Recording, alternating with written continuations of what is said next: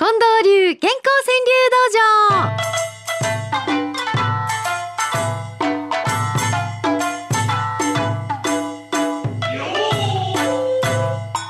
よーぽん。さあ参りましょう。グリーングラスさんの一句からいきます。空の花。暑さ忘れてしばし酔う。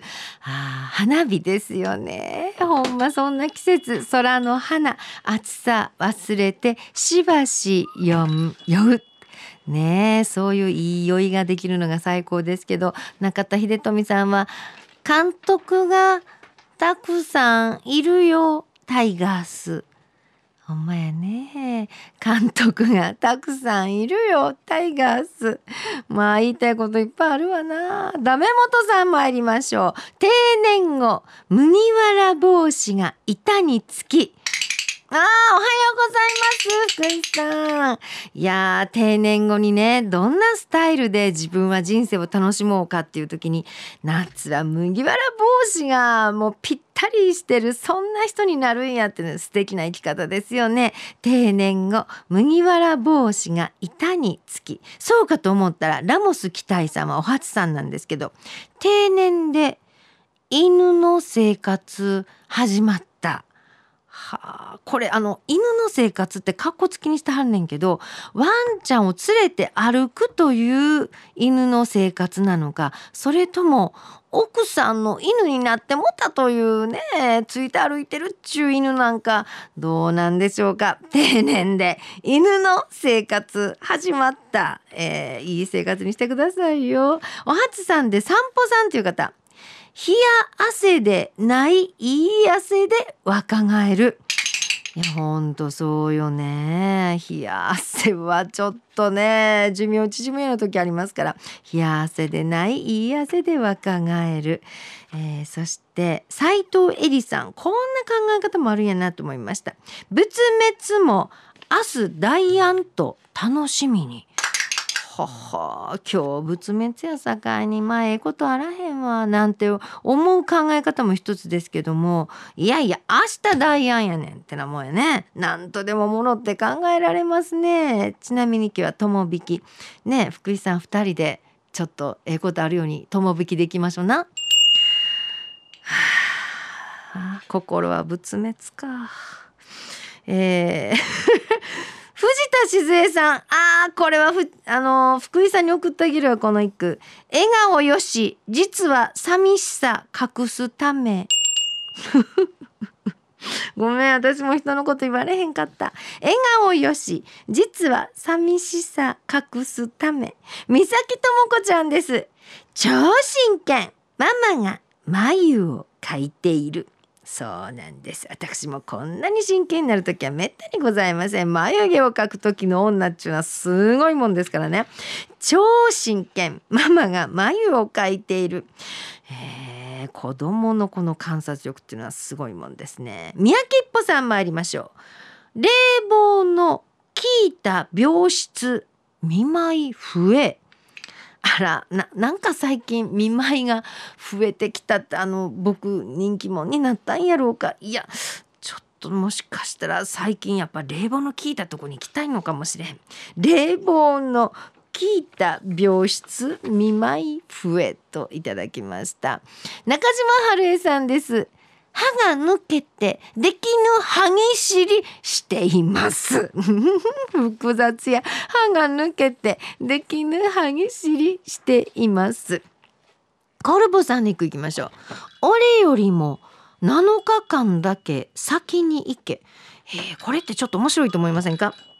よく男性がおっしゃるのはもううち嫁さんに僕のこと全部見てほしいからもう嫁さんに先に行かれたかなんね。もう僕が、えーとにかくいる間は嫁さん一日でも長いこと生きといてほしいねんっていう人が多いかなと思ったんですけどコルボさんは「俺よりも7日間だけ先に行け」はあこれなんか私から見たらすごい優しさがにじんでくるようなこんなことあの熟年の時にね相手の人に言われたら再びプロポーズされたかのようななんか再プロポーズみたいなときめきを覚えるように思いますけど皆さんの男心女心はどうなんでしょうか？そうかと思ったら鉄ママさんボーナス日夫の背中小さいわあ大きいん違うんや。ボーナス日夫の背中小さいわ。アントニオトトロさんは愛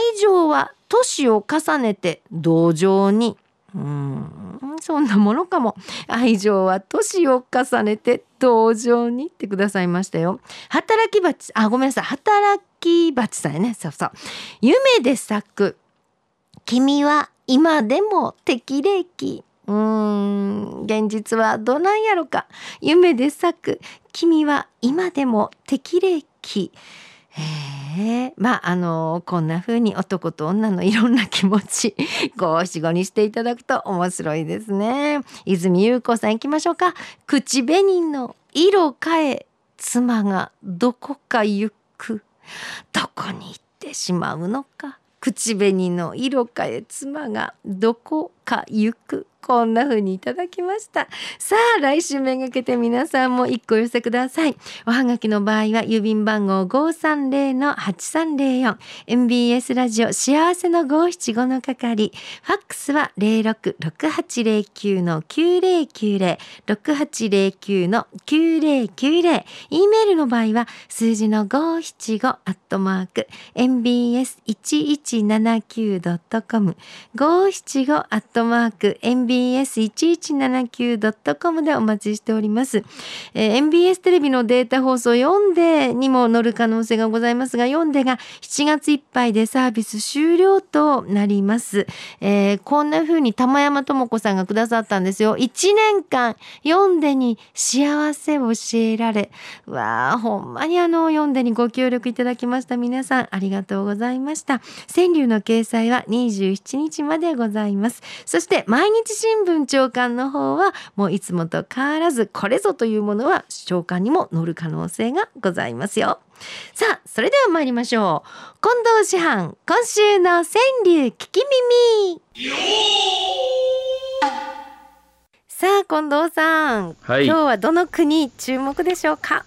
えー、ご自慢のエクボ今ではただの詩は京都市下京区の翔介さんの句ですかね。ご自慢のエクボ、うん、今ではただの詩はあのー、なんて言いますかねいわゆるあのものの哀れって言うでしょ？ものの哀れ。ええー、ものの哀れっていうのは日本のこのいろんな作品俳句も川柳も物語も含めてそこに流れてるものなんですけど、ものの哀れっていうのは噛み砕いて言いますとその物事の筋道のものなんですね。んどういうことですか？物事の？物の哀れのものっていうのは物事の筋道を言ってるわけです。まあ道理ですね。道理ですか、うん、で哀れっていうのはまあ愛感とか情感とか。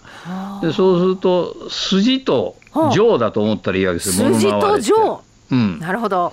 筋と情なんですね、うん、でやっぱりその物の哀れが漂うことによって一つのやっぱり作品っていうのができるわけで、うん、えー、このご自慢のエクボ今ではただのしわと、はい、ここにある種の道理と その このしわっていうところがですね情感なんです情感哀れがありますやんか。ええ。え物の哀れなんです、でこの物の哀れで難しいのはあのつまり筋と情だっていうことを言いますと、筋っていうのは流れですよね、はいうん、だから流れの中で理解できるかっていうことこれできますよねこの句は。はい、で情はをしたらどうしたら生まれるのかって言ったらこれそんな難しい話じゃないんです。表情と行為なんです。人間の人間の表情と行為動作でもいいですね、表情と動作を描いたら、情は必ず出ます、あそうですか、はい、表情と動作を描け、うん、そしたらどちらでもいいんです。情は現れ出ます。でそれはあのこの句で言えば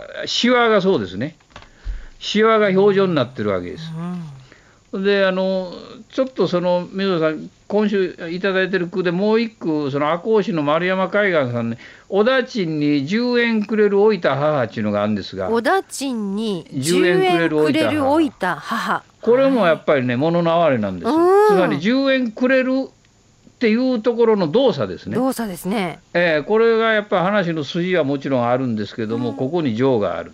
つまりこれも物の哀れで成立してるんですね。まあ、そういう具合にあのいわゆる筋と情っていうんですかねあのそういうふうに考えたらうん別に、難しい話じゃないと。いうことをちょっとこう理解していただければと思います。筋と情だから表情や動作を具体的に見てそれを言葉にするんですね、うんうん、そうですね。流れの中で抑えればその筋一つの筋があってストーリーがあって小さいストーリーがあってでそこに情感を漂わせるっていうのはそこに出てくる人の表情とか動作をうまく読めばあそこにね筋と情が出ます。いわゆるものの哀れですね、うん、なんかものすごい一句が私もできてきそうな気が今しましたよ。はい、はい